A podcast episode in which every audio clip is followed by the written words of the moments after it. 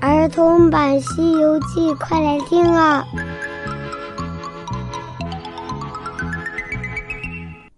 西游记》第二百一十四集，来到火焰山。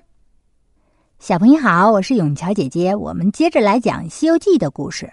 上集讲到，悟空一棒子把那六耳猕猴给打死了。众人正要向如来辞别，悟空却上前跪在了如来的面前，说道：“弟子有事想来告知如来，我师傅已经把我赶出师门了，我已经不再是佛门的弟子了。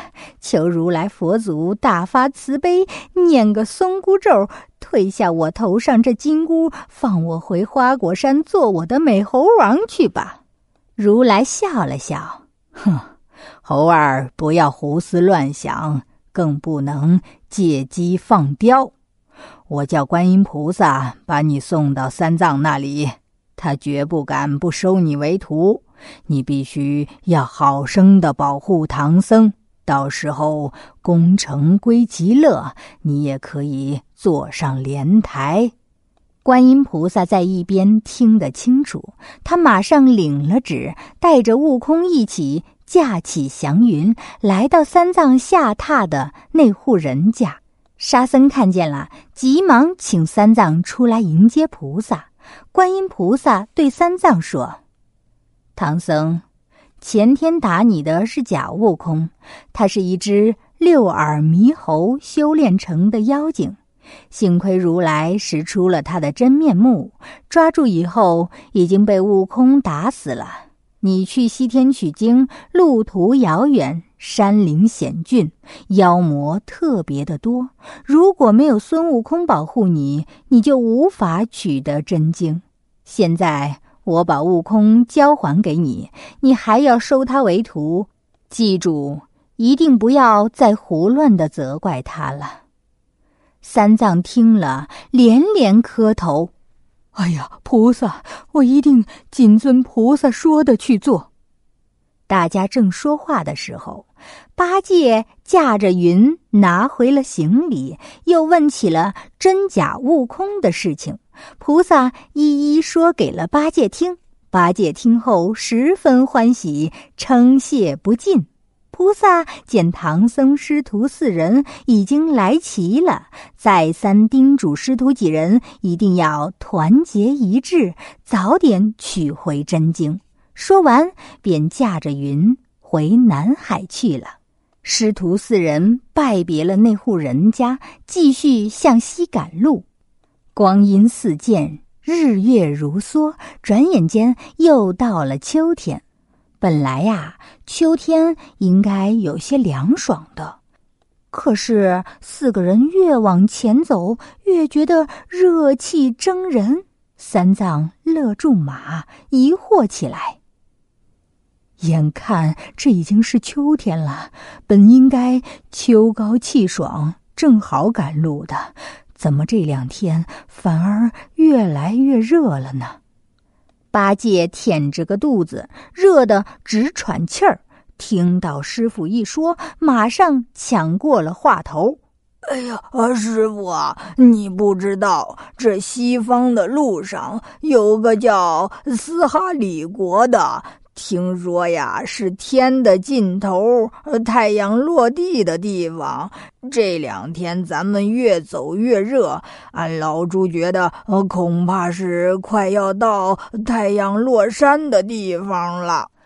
悟空听了八戒的话，忍不住笑了起来：“哼哼哼哼，八戒，你可别胡说了，离天的尽头还远着呢。”八戒不服气，反问道。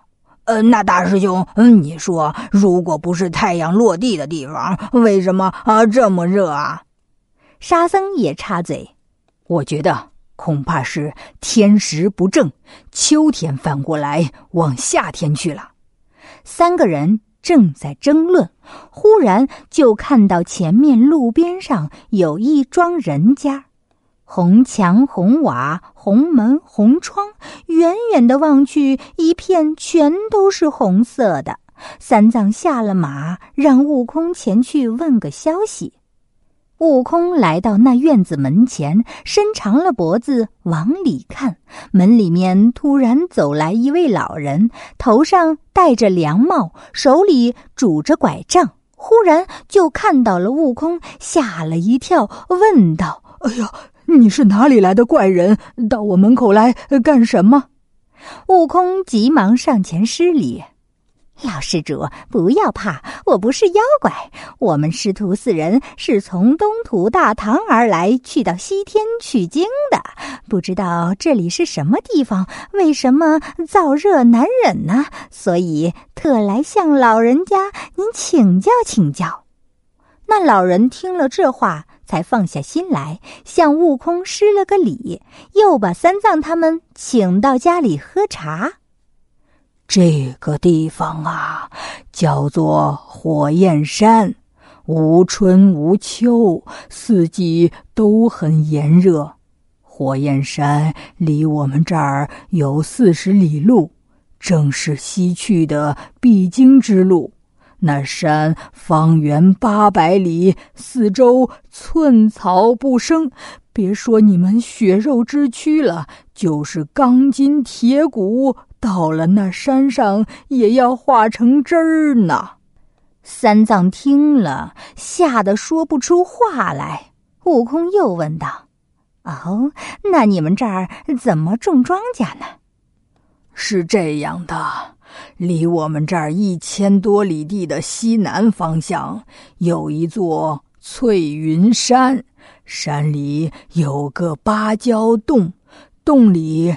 住着一位铁扇仙，他那里有一把扇子，那扇子扇一下那火就能灭掉；扇两下就能生风。如果再扇一下，马上就可以下雨。